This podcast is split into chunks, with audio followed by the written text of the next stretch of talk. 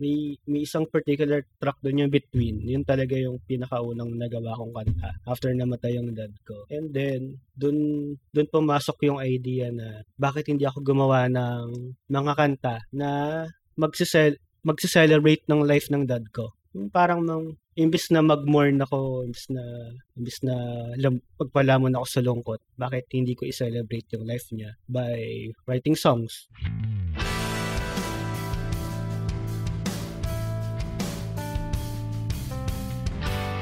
Welcome to another episode of Kirby Reviews the podcast, the show where we talk to artists, friends, where we chill, hang out, and learn about how they do what they do best. I'm your host, Kirby, and welcome to episode 8.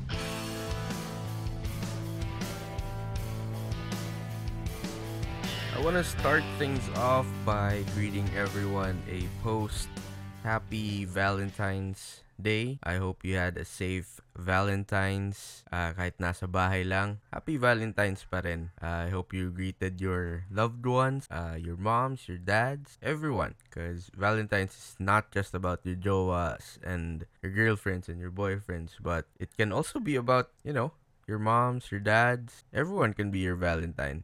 On this episode, we have a very talented songwriter, a very talented bassist, a very talented guitarist. I am very excited for you to hear our conversation. Listen as we geek out about songwriting processes, how he writes his songs, uh, his new EP, what inspires him the most. My guest for today is somehow my personal proof that music can really unite people because we've never met. Hindi pa kami nagmi-meet personally. Hindi pa kami nagkikita. We only met through music. Uh, may isang beses na nagulat ako. He shared Ernest Hope music and songs through his page. And he has a he has a ton of followers. Sobrang dami niyang followers. So nagulat ako and I discovered na oh shit, he's the guitarist of Lunar Lights. And Lunar Lights is a very good band. It's a very great band. So, yeah, like I said, he's my living proof na music unites people. And that's how powerful music can be. So, without further ado, here is my conversation with my very good friend, Mr. Kit Digala, a solo artist and guitarist of Lunar Lights. Sir Kit, maraming salamat. Thank you for for doing this with me. Such an honor to to talk to you finally. Oo nga eh. wala yan, wala yan. Actually, isa ka nga sa mga ano eh, isa ka talaga sa mga nung nung I started this this project, isa ka talaga sa nakapila na ihingan ko talaga ng ng permission to to do this. Ay. thank you, thank you. Buti eto, tuloy na. Oo nga eh. After ano, tsaka I'm, I'm very happy ha- happy na ano, nakapaglabas ka ng sarili mong ano, album. But I, I wanna dive to that. I wanna dive on that topic a little bit later. First gusto ko gusto ko munang ano, gusto ko munang kamustahin ka syempre. How's how are you? Uh how are you personally? Kumusta ka ngayon? Okay naman. Uh, tad-tad ng trabaho pa rin. 'Di ba nga parang kailan tayo nag-usap? Parang last last week pa ata. Pero ngayon lang natuloy yung etong ano na to kasi sobrang dami talagang trabaho itong nakaraan. Pero okay naman. Kaya nga eh. Aside from from making music ba, ano bang day job mo if I may ask? Um, ano ako, video editor ako sa provincial government of Bulacan. Wow! Astig! So, kapag may project si Gov, uh, pag may project si Governor, kaming mga editors agad yung naglalabas ng mga ginagawa niya, ganun. Galing naman nun. Para regular ba yung ano? Regular naman yung yung mga projects nila? Oo, oo, oo. Bale, empleyado na kami ng, kap, empleyado ako ng Kapitolyo, tapos yung ginagawa ko. Actually, si Aaron, yung bassist namin sa Lunar Lights, cameraman naman siya ng Kapitolyo din. Doon Hmm. kami actually nagkakilala. Kaya pala ano, kaya pala malakas hindi I, don't, I don't mean this in in a bad way ah, pero kaya siguro malakas yung kapit niya sa ano sa ah, sa ano ng Bulacan. Kasi pag may mga gig talagang kinukuha kayo kagad, no? Eh, Ayun nga lang, kapag kapag merong mga gigang lunar light sa bawa sa Manila, tapos kailangan kami sa kailangan kami sa Kapitolyo, hindi, kami- hindi talaga kami nakakasama. Hmm. Yun lang yung downside nung trabaho namin. Pero okay naman. Galing, no? I mean, ngayon, ngayon lang ako naka, nakarinig na na yung video editor pala yung ano, yung city capital. Galing. Eh, kasi yung governor namin, artista dun eh. Ah, oo nga si ano, ano Si- pangalan nun? Si Daniel Fernando. Oo, Daniel Fernando. Mm. Kaya pa nawala na siya sa probinsyano, yun, no? Mm. Aside from from video editing for the the the city of Bulacan, ano pang uh, wala ka nang ginagawa? Tsaka, tsaka sa sa music. Other jobs wala na. Um, wala naman na. Merong mga racket-racket. Pag, bawa, may mga music videos, ganun. Kami, ginagawa rin namin. Kita ko yung mga music videos mo eh, self-produced lang talaga. Ah, mm, Galing nga eh. thank you. Anyway, congrats sa ano, sa sa bagong album. Kakatapos ko lang siyang pakinggan nung ano eh, Thank you, thank you. the other day while I was working. Ang galing. Ang ganda. Salamat, salamat. Can you ano, can you take me to through the process of of how you you made this album? What are the downsides of making it uh under under this pandemic? Um, nag-start to nung nakagawa ko ng isang kanta after my dad's funeral. May, may isang particular track doon yung Between. Yun talaga yung pinakaunang nagawa kong kanta after namatay yung dad ko. And then, dun, dun pumasok yung idea na bakit hindi ako gumawa ng mga kanta na magsisel magse-celebrate ng life ng dad ko. Parang nang imbis na mag-mourn ako, imbis na imbis na lam, pagpalamon ako sa lungkot, bakit hindi ko i-celebrate yung life niya by writing songs. Tapos doon pumasok yung idea na gawan ko ng kanta yung mga payo niya sa akin before siguro sabi um doon ko na rin nilagay yung mga mes- yung mga mensahe ko sa sa mom ko, sa kapatid ko, sa girlfriend ko, tsaka sa mga taong hindi talaga ako iniwan during nung pinaka malungkot na point ng buhay ko. And yun, doon nabuo yung kalawakan. Sorry to to hear about your dad. Uh, condolences. K- kailan lang yun? Sorry if, I, if you don't mind me asking. Um, December 2019, Oh. Yeah. 2019 siya tao. Well, I I think he's very happy kasi uh listening to the album, ang ganda eh. I mean, it it's really I can feel na sobrang personal nga niya. Kasi nakita ko rin sa mga posts mo, eh, it's all about your dad. Siya talaga yung reason eh kung bakit nagbanda ako eh. Kasi um, respected bassist din siya dito sa Philippines. Uh, naging sessionista siya ng intro voice before. Tapos naging bassist siya ni Blackjack. Kumaga parang bata pa lang ako, sinasama niya na ako sa mga gigs niya. And yun, siya, siya rin talaga yung nag-influence sa akin na patutong maggitara and bumuo ng banda. And sobrang supportive niya. Nakita ko nga yung mga ilang ano mo eh. Nakita ko yung mga ilang vlogs mo and you you talked about your dad. Ah, parang sa Mm. Q&A yata yun about kung saan galing yung yung hilig mo sa bass. I'm again I'm I'm sorry to hear about Mm. it but I think he's really happy now. No? um, sana. Oo naman.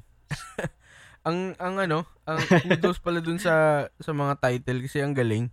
Parang napagtagpi-tagpi siya. Alam mo yun, yung isang one, isang word lang siya pero parang andun lang yung sa sa isang theme. Ang clever ng idea. Mm. Thank you. How long did did the ano? How long did the EP took you to to write, to record?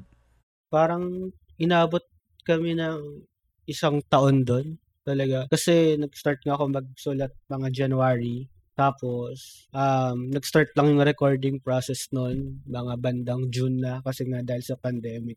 Nung, nasul- nung na-record nga namin yung Between, doon ko na-realize na bakit hindi tayo gumawa ng isang album. Ayun, um, siguro mga Ju- July hanggang hanggang December, nagre-record at nagsusulat kami ng kanta ni Sharan, yung girlfriend ko. And ayun, natapos siya ng mga early January to 2021. Ooh. Tapos, release na kagad, no? Hmm, release na agad. Sina- sinakto ko siya sa birthday ng dad ko, yung February, February 2. Ah, wow!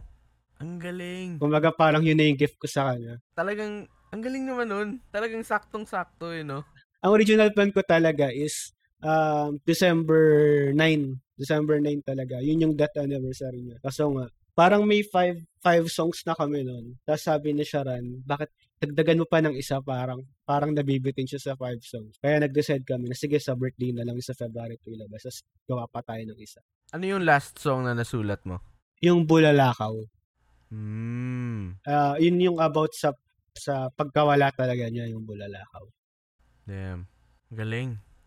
Favorite talaga, favorite ko yung ano eh, yung yung daigdig. Kasi ang ang ganda ng ng chord progression niya. Gustong gusto kong sumulat ng ganong kanta eh. Yung ewan ko, parang dark yung medyo dark yung yung chord progression niya. Pero pag pinakinggan mo, parang sobrang uplifting nung message. Eh, si- siguro, lumabas din yung influence ko ng, sa mga J-rock songs. Kasi, parang, ganun, ganun yung tema nila lagi pag gumawa sila ng kanta eh. Parang, ah, riff bass, tapos, bigla ka magugulat, biglang may chord progression na gano'n. Kaya nga eh, nung, nung pinapakinggan ko yung, pinapakinggan ko yung EP, sabi ko, parang ano eh, no? Parang soundtrack ng anime. So, kaya pala. Kasi, bilib na bilib ako sa mga hapon gumawa ng melody. Sobrang melo sobrang melodic nilang gumawa. Kahit na sobrang bigat ng kanta, magugulat ka sa gitna. Sa gitna, siguro mga chorus part. Biglang magkakaroon ng melodic part. Kaya doon ako na-amaze sa kanila. Siguro, sa kakapakinig ko sa kanila, nakuha ko rin yun. Oo. Kasi, natural na yun eh. I mean, what you listen is what you you write. Aminado din naman ako dun eh. Ah, honestly, I never I never dived into to ano, to J-Rock. If you were to recommend uh yung yung pinaka the best band for me to start with, what would it be? Yung J-Rock. Um, marami kasi magaling sa kanila eh. Pero siguro recommend ko sa yung Scandal. Yung mga bagong materials nila ng Scandal. Hmm. Sige, sige. I'll keep that in mind. Andun na yung nag-grow na sila ah, nag-grow na sila as a musician. Um, hindi na sila more kasi nung mga unang unang release nila more on ano sila parang ah, puro riff based tapos uh, cutie cutie ganun. Pero mab- mabigat pero cute. Pero nung mga bagong release nila, ayun, medyo lumalim na yung mga compositions nila yan. Ayun, mararecommend ko sa Are, are yung yung lyrics ba nila English or Japanese din? ano, Japanese, Japanese. Para natututo ka na rin mag-Japanese, no? Gusto ko nga eh. Can you can you take me to to the day when you when you write eh when you wrote ano Daigdig? Paano mo siya sinumulan? Did you start with the riff or nag-start siya kasi meron akong ano, meron akong mga project sa sa laptop ko na ah, puro puro chord progressions or areglo lang. Mga ganun lang. Tapos ah, binabrowse ko siya one time, tapos narinig ko yung yung riff ko na yun. Then, sabi ko, okay to, gagamitin ko to. Gagamitin ko tong riff na to. And then, yung message ng kanta kasi, yun yung pinaka-last na na payo ng dad ko sa akin bago siya mamatay. Um, lagi niya lagi niya kasi sinasabi sa akin na ano, na I should always keep on keeping on. Pagpatuloy ka lang palagi kahit anong mangyari. Kaya nasulat ko yung unang line ng kanta yung Huwag padadaig kahit pasan mo ang mundo. Yun yung unang line ko na nasulat. Tapos pa, parang sabi ko, eh, ang, ano, parang ang cheesy. Parang walang dating. Tapos nag-isip ako ng ibang term sa mundo. Tapos naisip ko yung daigdig. Tapos nag-rhyme siya, wag padadaig kahit pasan ng daigdig. Tapos, ano, alam mo yung parang may may ilaw na nag-on. Yung ganong moment pag nagsasulat ka ng kanta. Nung nasulat ko yun, wala, yun. Dire-diretso na siya. Ang galing nga eh. Hindi, hindi ko siya... Siguro kung ako yung nagsulat, I, I would have stick with, ano, with the mundo. Hindi ko siguro maiisip yung... Kasi hindi naman, tag, hindi naman kasi ako Tagalog eh. Kaya hirap talaga ako magsulat ng Tagalog. Kaya I, I found it really clever. Wag pa dadai kahit pasan mo ang daigdig. I mean, ang ganda nung swak na swak eh. Kaya, kaya amazed namin sa dun sa, sa line na yun eh. Naintindihan kita dun sa, sa hi- mahirap talagang sumulat ng Tagalog. Kaya puro Tagalog yung radio school ngayon. Kasi nung, nung high school kami, yung banda ko nung high school, yan, yan din yung struggle namin pagsulat ng Tagalog. Kasi it's it's either sobrang lalim or sobrang babaw nung ginagawa namin. Hindi kami makasulat nung nasa gitna talaga. Tapos lahat ng kanta namin dati nung, nung high school, puro English talaga. Tapos sabi sa akin nung, nung vocalist namin, gustong gusto ko talagang gumawa ng Tagalog na kanta. So, naging challenge din siya sa akin. Kaya ngayon, puro Tagalog yung ginagawa ko ngayon. Stig. Eh, kasi nung nung kasi sa taga Mindanao kasi talaga oh. So Mm. hindi hindi namin first ano yung, yung Ah. Tagalog. Tapos may mga naririnig Mm. kami na na songs galing dito sa Manila dati. Na I don't, I don't want, I'm, I'm not speaking in general ah, pero yung iba kasi Mm. sobrang corny. Alam mo yun? Na, ewan ko. Mm, mm, na nakukornihan ako sa sa ibang ano Tagalog songs. Siguro ang ang masasabi kong magaling talaga magsulat ng ng Tagalog is si ano, si Jay ng Kamikaze. Ewan ko pero sobrang swak ng ano niya, ng Tagalog lyrics niya. Ako para sa akin si ano, si Rico Blanco. Ah, oo. Yeah. Actually, yung mga unang release ko noong 2019, bago ako magsulat ng kanta, pinag binabad ko sa tenga ko yung yung dating gawin na album niya. Yun talaga yung parang sabi gusto kong sumulat ng gantong mga kanta. Kasi sobrang iba-ibang klase si Rico Blanco gumawa ng. Yeah. Sobrang galingan niya man talaga. Multi mul- multi-instrumentalist na. Sobrang galing na lyricist pa. Oo, oh, yun pa isa. Ang galing niya, no, ang galing nung ano, nung taglish yung lyrics niya, pero hindi siya baduy. Oo nga. Oo, oh, di ba? Oo, sobra, sobrang sobrang nag-agree ako diyan. Mm. Oo, sobra. May may line siya sa ano ba yung ano ba yung kanta na 'yon? Ah, basta parang may ginamit siya na, na taglish. Tapos yun nga hin- hindi siya nag nag ah, naging baduy. Tapos in, in-incorporate ko yun sa sa di ko man lang maamin yung yung tag, first Tagalog na na ni-release ko as Ernest Hope. Parang may line ako doon na ah, isang ngiti ay okay na yung yung okay parang naging naging Tagalog na rin siya in a sense. Yung wag mong aminin ni Rico Blanco, first line niya, first line niya, magsinungaling ka please. Oh shit, yeah. Oo. Pero sobrang natural nung linya na, na hindi mo mapapansin, oh, taglish nga yun, oh. Tapos meron pa ata yun sa ah yung gumawa na lang tayo ng baby. Ah, ah, sa, ah, Di ba? sa last part ng Ang kanto. clever Oo. dun eh. Kumbaga, kaya niyang gumawa ng ganong kanta, pero kaya kanyang bigyan ng kanta na parang yugto. Oo nga, ang bigat kaya nun. Yung sobrang lalim naman na, oo, kaya sobrang taas ng respeto ko sa kanya as musician and songwriter para makagawa siya ng ganong pyesa, di ba? Mm. I always thought na yung yugto is ano, kasi kapanahunan yun na nag naghiwalay sila ng River Maya. Ah, na parang pumalas siya sa River Maya. So I always thought na Mm. tungkol yun sa mga ano niya. sa mga other bandmates niya. feeling ko rin. 'Di ba? Kasi nung, Ah, nung lumabas sa mix, parang yung lyrics parang nagpapatama siya. Oo, parang ano eh, parang about magta-trader na ewan eh, parang ganun eh. Oh. Yeah. Diba? Parang merong line sa gitna ng kagubatan, may ahas na nag-aabang, parang, Yun. Yeah.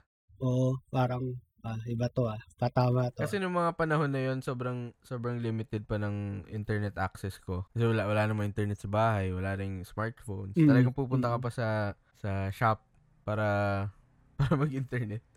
So, so hindi mo malalaman kung anong nangyayari sa sa mga banda, ganun. So, parang nalaman ko na lang na, ala, break na pala yung River Maya. Tapos nag, nag-release siya ng Yugto. So, inassume ko kagad na, oh shit, baka hindi sila okay. Oo. Ayun, nagulat nga rin ako noon kasi yun yung time na biglang naghanap ng vocalist ng River Maya. Oo. sa mix yeah. ata ko sa MTV yun. Tapos yung nakuha si, ano, Jason Fernandez. Cern Tama. Fernandez. ah. Ah. Kaso parang di rin siya nagtagal eh.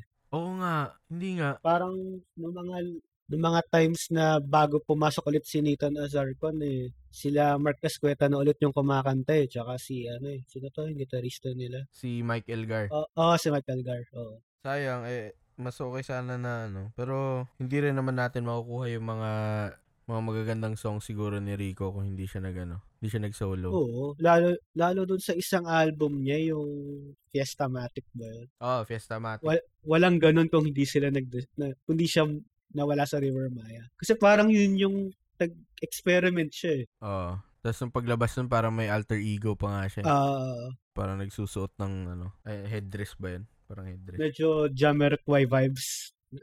Gulat ako nun eh. Oh shit. Parang, ano nangyayari kay Rico? Tapos bigla niyang nilabas yung dating gawi. Tapos balik siya sa dating style niya.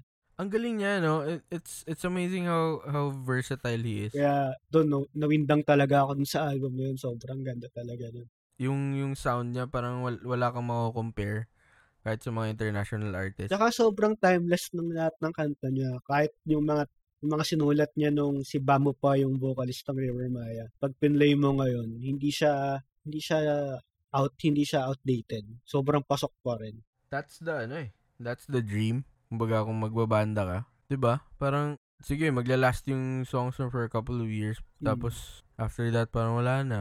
Di tulad ng yung mga panahon na yun Yes. na it's, it's the songwriting talaga that's important eh, Mm, mm, mm. for me.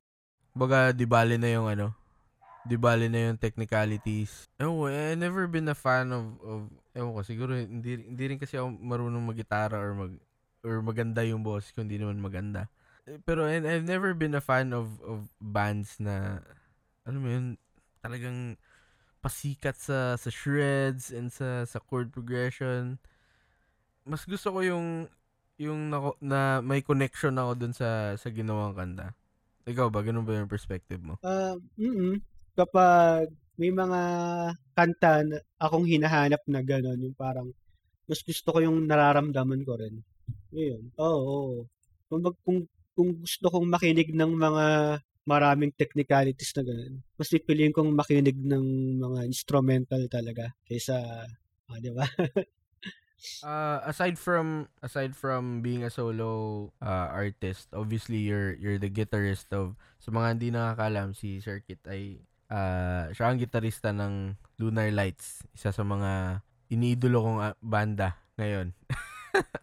Kasi ang galing nila magsulat tsaka maganda yung yung melodies. Do you ano? Do you contribute to to songwriting sa Luli? si, sa songwriting ng Luli, yung mga bagong kanta, si Joms talaga yun. Parang ipepresent niya sa amin, nakasulat na. Tapos, ah, reglohin na lang namin nung banda sa studio. ganyan din yung ano eh, ganyan din yung kasi may banda din ako dati. Tapos ganyan din yung setup. Tapos ang nangyari, medyo na burnout ako kakasulat ng kanta. Sana wag naman mangyari kay Pero nung mga unang release ng Lunar Lights, nung wala pa kami ni Joms, parang si Aaron ata isa sa main songwriter nila. Tsaka yung vocalist before.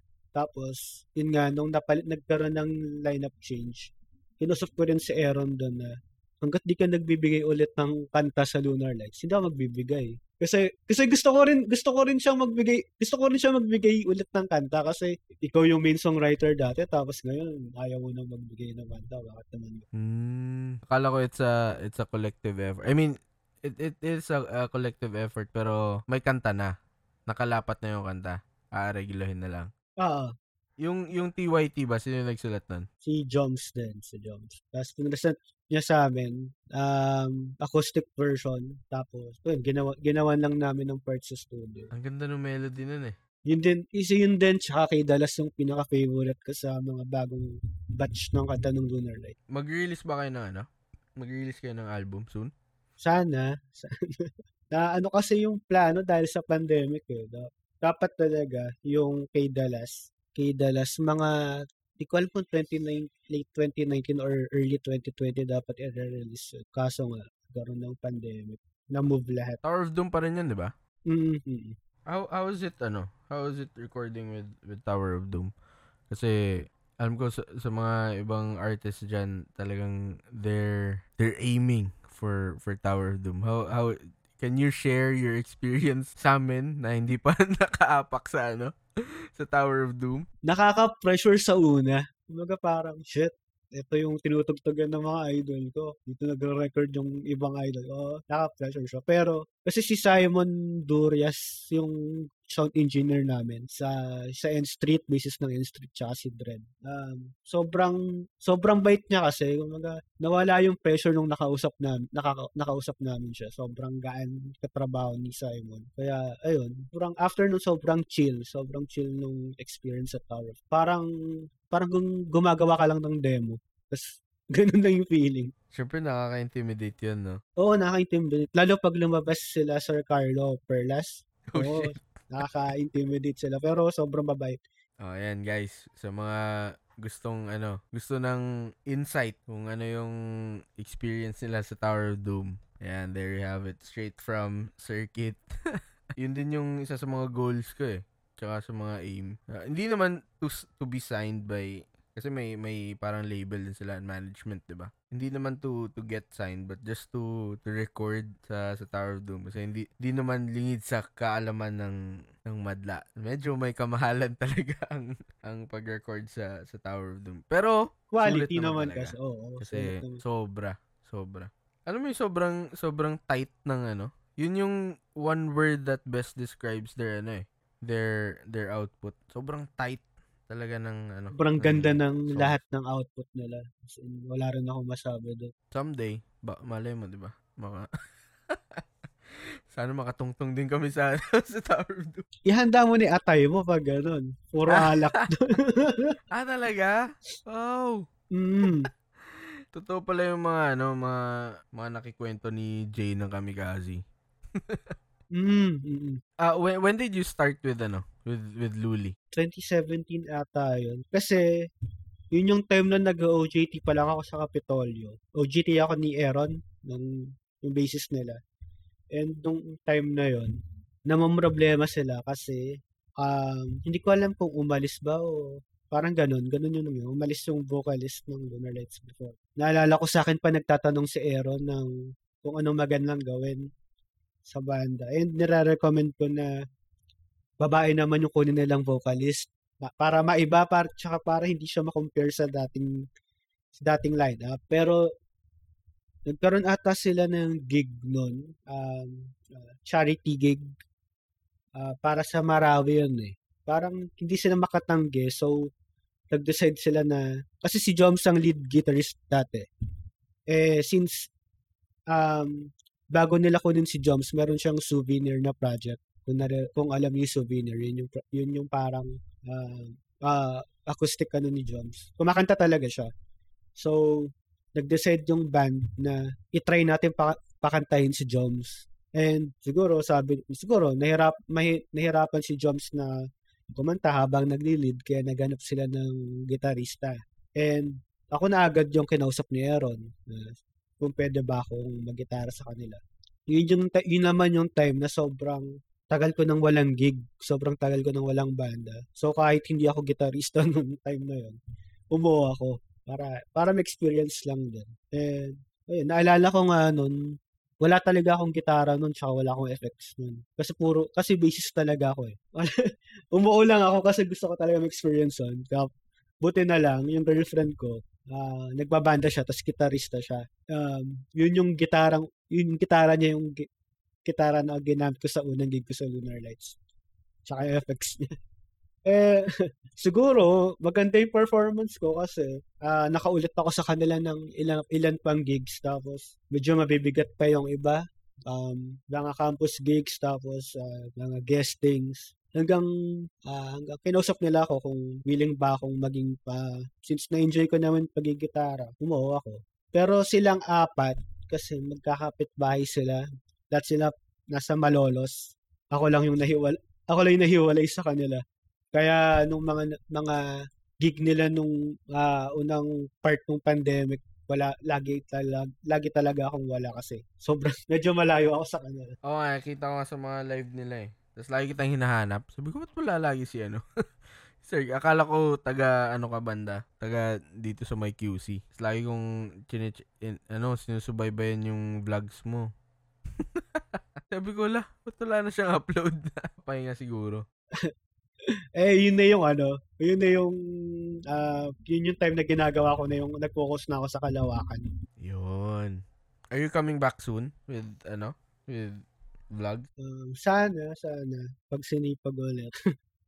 Pero bu- kakabili ko lang ng ano eh, pang vlog eh. Siguro, maga- magagamit ko na rin siya soon. Going back to the ano, going back to to Kalawakan. Ano yung bakit na na na-decidean mo na si uh, Miss Sheran yung ano, yung kumanta kasi I, I know kumakanta ka rin, 'di ba? Your your previous songs are ikaw yung kumakanta eh. Hindi masyado. Hindi masyado. Pero, meron na kasi kaming um, collaboration nung 2020, nung nandito lang ako. And, yung, and, di ba, naalala mo recommend ko sa yung Japanese band, The Scandal. Kasi yun talaga yung, yung target na tunog ko before. Eh, babae yung vocalist doon. Kaya babae rin yung hinanap ko. Na, nakakumanta ng mga songs ko. Did she have, ano, may mga uh, contributions din siya sa sa lyrics and and songwriting? Dun sa Kalawakan? Mm. Uh, meron kasi akong dalawang kanta na hindi ko matapos. Yung una yung Buwan, tsaka yung Between. And yun, nagpatulong ako sa kanya. Dahil sa tulong niya, natapos yung dalawang kanta niya. Buti open, I mean, she sang all the songs, no? Mm-hmm. So before before Luli, nag-ano ka na talaga? You produce your songs na? Mm-hmm. Before Luli, may isa akong band, yung um, pangalan niya Higayon. And yung mga nirelease kong tracks nung 2019, yung mga lalaki yung kumanta, yun yung mga kanta ko doon sa sa banda na yun. Nirelease ko lang siya as Kit de Gala na kasi dinisband ko yung banda, yung banda na yun. Akin to eh. Hindi naman. Parang wala lang. May hindi lang magandang experience sa banda na yun. Kaya kailangan kong i-disband. Parang nasayangan naman ako dun sa mga kanta na nirelease ko dun. Kaya nirelease ko na lang siya sa akin. How did how did the interest of of self-producing your your songs started with you? May ano ba, may nag may nag-spark ba ng ano sa'yo na, uy, check mo to, ganito, ganito mag-produce ng kanta? Or was it purely self, ano lang, parang self-realization lang na, uy, gusto mo mag ano ah, produce ng, ng songs ko ah. Parang ganun lang, parang self-realization lang na, wala na lang ako nagising na, ay, gusto ko mag-release ng mga kanta ko ah. Pero you're, you're a bass player first, di ba? Ah, ah, uh, nung since high school, bassist talaga ako.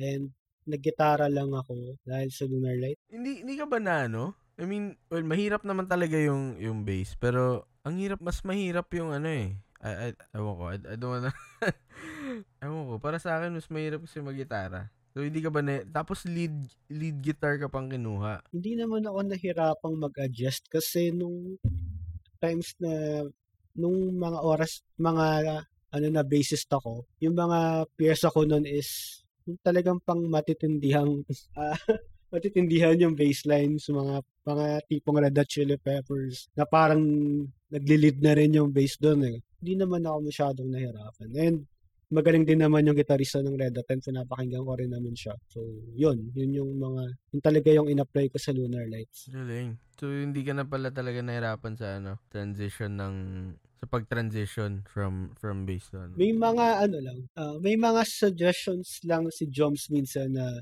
oy, bago sa akin to ah. Pero tinitake ko siya as challenge din sa sarili ko para mag-improve. Yun talaga weakness ko, yung tapping talaga. Sobrang weakness ko yun. And naalala ko, ni-request ni Joms na gusto niya may top part dun sa long drive.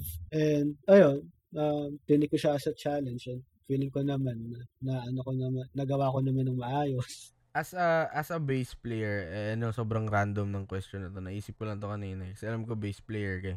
As a bass player, what do you think about this whole bawal gumamit ng pick or parang sacrilege daw yung yung paggamit ng pick?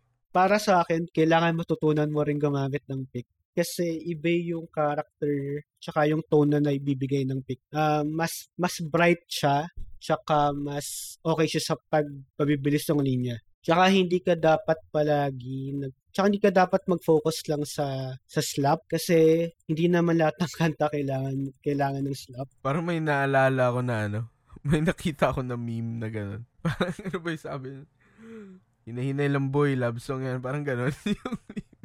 Kung, kung, pu, kung puro slap ka, tapos love song yung tutugtugin mo, hindi mo maaano yung yung yung yung emotion ng kanta, di ba? Ah, si Davey ata nag ano nun eh. Pauso ng ganun eh. Pero Si Davey kasi, si Davey 50, ano, 504 ba? Ngayon, sobrang ano niya talaga, no? Lumaki yung, yung channel niya. Patagal ko na talagang pinapanood yun since 15 ba? 2014. So, kumbaga, si, ano kasi, gimmick lang din naman niya yun eh. Yung, yung pick na ano na yun. Pero nagpipick din naman siya. Kaya nga eh. Mga joke lang yun. Kumbaga, pang ano lang ng viewers. Kaya yung iba, yun na rin humawak ng pick eh.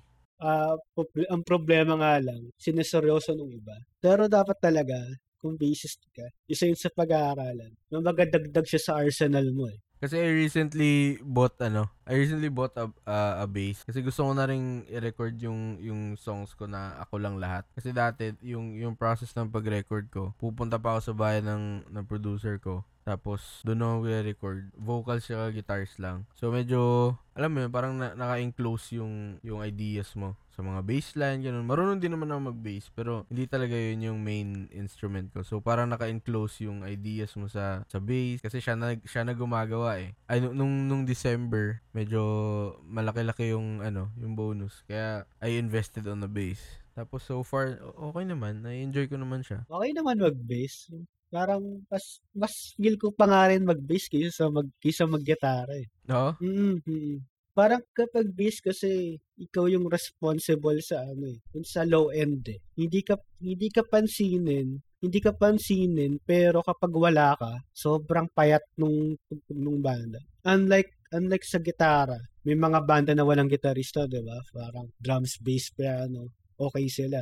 Pero kapag nawala yung bass, wala. That's yung ano. Yun nga yung sinasabi nila na ano, backbone talaga ng, ng banda yung, yung bassist. Mm Oo, backbone talaga. Uh, exception si ano, si uh, White Stripes, si Jack White. Kasi, pero, pag pinakinggan mo yung tone ni Jack White, sobrang tindi ng compressor niya. Sobrang taba din kasi ng, ng timpla niya, eh, no? Oo, oo. Rinig na rinig mo pa rin yung, yung bass nung, nung gitara. So, technically, parang may bass layer pa rin. Ganun siya ka-essential. Kaya mas, ayun, ganun siya ka-essential. Kaya mas gusto ko pa rin mag-bass kaysa mag-gitara. Pero sa post ba, I mean, post-production nila, hindi nilalagyan ng bass yun? Ay, um, double track ata. Tapos, iba-iba lang ng timpla. Parang ganun ata ginagawa. Mm. Ah, sabagay. Kasi ang galing ng ginagawa nila eh, no? Parang when you listen to it, may kulang pero, ewan ko, hindi ko ma-explain. Parang siyang may kulang pero aggressive pa rin. Oo. uh, eh, si Jack White naman kasi sobrang iba rin taste sa music. Yeah. Ayaw nga, ayaw nga niya ng ano eh. Ayaw nga niya ng magandang gitara, di ba? Parang may isa siyang gitara na kahoy lang, tas bote. Parang ganun na yung ginawa niya. Sobrang unorthodox. Mm-mm-mm. Yan, yun yung tamang word, unorthodox. May napanood kasi akong ano eh. Ah, sige. May napanood kasi akong uh, parang documentary yata siya or na medyo may interview na rin. Ang magkakasama si Jack White, si Jimmy Page ng Led Zepp, tsaka si ano, si, si The Edge ng U2. Parang, parang yung yung ano na yon yung napanood ko nun, nag-usap lang silang tatlo about styles nila. And ang ganda ng contrast kasi si The Edge, more on ano siya, more on uh, effects. Parang doon nagbo-boost yung creativity niya sa effects. Tapos si Jack, si Jack White nga, parang naniniwala siya na yung technology, technology parang binabawasan niya yung creativity ng tao. Ganoon naman yung paniniwala niya. Mm-hmm. Tapos si ja, si si Jamie Page, siya yung nasa gitna. Ang ganda nung ang ganda ng pag-uusap nakalimutan ko yung uh, ang ganda ng pag-uusap na yun. Mga parang may natutunan, may natututunan sila sa isa't isa. Nakalimutan ko yung title eh. Parang ano yun? Parang... Parang ano na ano siya yun? eh. Parang podcast ano ba, lang ano ba din? tamang Or... word dun? Parang something, parang documentary na ewan. Ganon. Pero nasa isang lugar lang sila, tapos nag-uusap lang silang tatlo. Hanapin ko nga sige, yun. sige. Search ko nga. mm Yun nga doon, para may, may isang part doon na gumawa nga siya ng gitara. Sa ano lang, kahoy tsaka bote. Tapos slide lang yung ginagamit niya. Sobrang minimalist kasi ni ni Jack White, ano? Ayun, It Might Get Loud yung title. It Might Get Loud. Nasa YouTube ba? Ay, hanapin ko. It Might Get Loud. Oh, meron. Ang ganda niyan. Sobrang ganda pa naman. Wow. Shit, ano nga? Documentary nga siya. Oo, oo. Save ko nga to. Thank you. Marami ka rin napupulot dyan. Sige, panoorin ko nga ito. Ah, diniscuss din nila yung Seven Nation Army, ano? Mm-mm. Galing. Sige, mamaya na nga. anyway. Obviously, napag-usapan natin si, si Rico Blanco. So, my next Mm. question would be, who are your biggest influences, both OPM and international? Let's start with OPM. OPM, si Rico Blanco, si si Carlo Roy, um, Wow. Talaga? si mm, POT. si Ellie, Ellie Buendia. Ah, nakikinig din ako ng VST and Company. Tsaka kung kilala mo kung kilala mo si Sir JR Oka, isa rin yun sa mga nag-influence sa akin. Siya yung ngayong siya yung pumalit kay Papa Dom ngayon sa Tropical Depression. Ah, okay. So, ah, tinuloy pa rin nila yung tropical depression pala. Diverse ng influences mo. Mm, basta basta maganda yung baseline eh. Nakukuha yung attention ko and pinapaking namumulot na ako sa kanila pag ganun. Pag sa, international naman, um, pinakauna syempre Red Hot Chili Peppers, Sly and the Family Stone, 311, No Doubt, tapos Scandal. Speaking of ano, speaking of Ellie, hin- hindi ako fan ako ng ng songwriting niya. Pero hindi ako fan ng hindi ako fan ng performance niya. Ikaw ba? Mm, kasi nakatayo lang siya. um, oh, magaling siyang magsulat kasi. Kaya kaya isa siya sa influence ko. Tsaka sobrang galing na bassist ni Buddy Zabala. eh. Mm, kaya na kaya nakinig ako ng E-head style sa basslines ni Buddy Zabala. Second lang yung songwriting ni Ed. Sa mga bassist naman, sino yung sino yung mga mga influences mo dito sa sa Pinas? Dito si Nathan Asarcon ng River Maya. Um, syempre daddy ko si Sir Richie Ramos, siya yung sessionista. Um, mad- madalas makikita mo siya bassist siya ni Gary V. Ah, talaga? mm Yun talaga mga main na pinapakinggan ko. What about sa ano? Sa international, syempre andun si ano, si Flea. Sa international, si Flea, oh, number one yun si Flea. Pangalawa si si Larry Graham. Siya ang father ng slap and pop technique sa electric bass. Pangatlo si Peanut ng 311. Tapos si si Tony Canal ng No Doubt. Yung sobrang laki ng influence nila sa pagbe-bass ko talaga. Is it uh is it harder to to be in a band or or doing your solo work? Mas, para sa akin, mas mahirap yung solo work. Sa banda ko sa Lunar Lights, ang iintindihin ko lang is guitar parts ko. eh. Kumbaga, off off li di man sa off limits pero hangga't maaari 'di ba parang hindi mo papasokin yung parts nila kasi gusto mo meron kayong freedom pare-pareho unlike sa solo work lahat talaga ikaw pero mas masaya mahirap pero mas masaya Ang ganda nung ang ganda nung sinabi mo na na may may freedom kayo sa sa kanya-kanyang parts. Pero at the end of the day kailangan swak pa rin yung mga ideas nyo. Mm, Diba? mm. Um, yun naman ang maganda sa Lunar Lights kasi open naman sila sa ganun. Bawa, sabihin, ay hindi bagay yan dito. O sige, ibahin. Hindi, hindi, hindi labag sa loob nila na ibahin yung, yung parts, ganun. Then, ganun din naman ako sa kanila. Tsaka sobrang kita ko nga yung ano nyo eh, yung chemistry nyo with each other. Sana ano, you'll you'll release a full album. Ewan ko ba bakit mat ano ako sa mga banda. Parang gustong gusto kong mag-release ng gustong gusto kong mag-release ng album talaga yung banda. Ewan, nabibitin kasi ako sa mga singles eh. Tapos pag nagsulat ka kasi ng album, I don't know, tulad ng ginawa mo with with Kalawakan. There's a whole idea na gusto mong i-express through songs. So parang uh, I I see an album as as a book with with the songs as chapters. Parang ganun yung yung pananaw ko eh. Kaya I want to see bands like Lunar Lights na alam ko namang may may ma- maraming ikakabugang storytelling si Sir Jose. Galing din, ang galing magsulat ni Jose. Believe din ako sa kanya. Sobra. Yeah, ang ganda ng melodies eh. Tsaka, yung kay Dallas lang nung pinresent niya sa amin yun. Tapos, nalaman ko na inspired pala siya sa fif- 500 Days of Summer. Ah, talaga? parang hindi mo ini-expect na isang Tagalog song ah, inspired sa isang foreign film. Ooh, shit. Ngayon ko lang nalaman yan. Siguro I need to to have Sir Jose dito sa sa podcast na to. Mm-mm. Mm, dapat makaano mo rin si Jose. Ah, ni-review ko nga yun eh. Ni-review ko yung kay Dalas sa, sa Kirby Reviews. Pero ano lang siya, post-review. Hindi siya yung, yung video. Game naman yun, Jose. Kausapin mo lang yun. Anyway, Circuit, uh, just wanna thank you for doing this. Congrats on your album. Congrats on your EP. Congrats on your singles. Thank you. Thank you din kasi you're one of the the people who, who really support Ernest Hope genuinely. Kaya uh, I think we need to end it here kasi medyo one hour na rin tayo nag-uusap. I don't wanna take so much Oo of your time. Anyway, please do plug your your your album and anything you wanna say to to everyone. I know hindi ganun kalaki yung yung audience ko but I I hope this is I mean this is my way of of helping out other artists who who el, who believe in my craft to, craft tuloy. who believe in my craft as well. So the mic is yours, Circuit.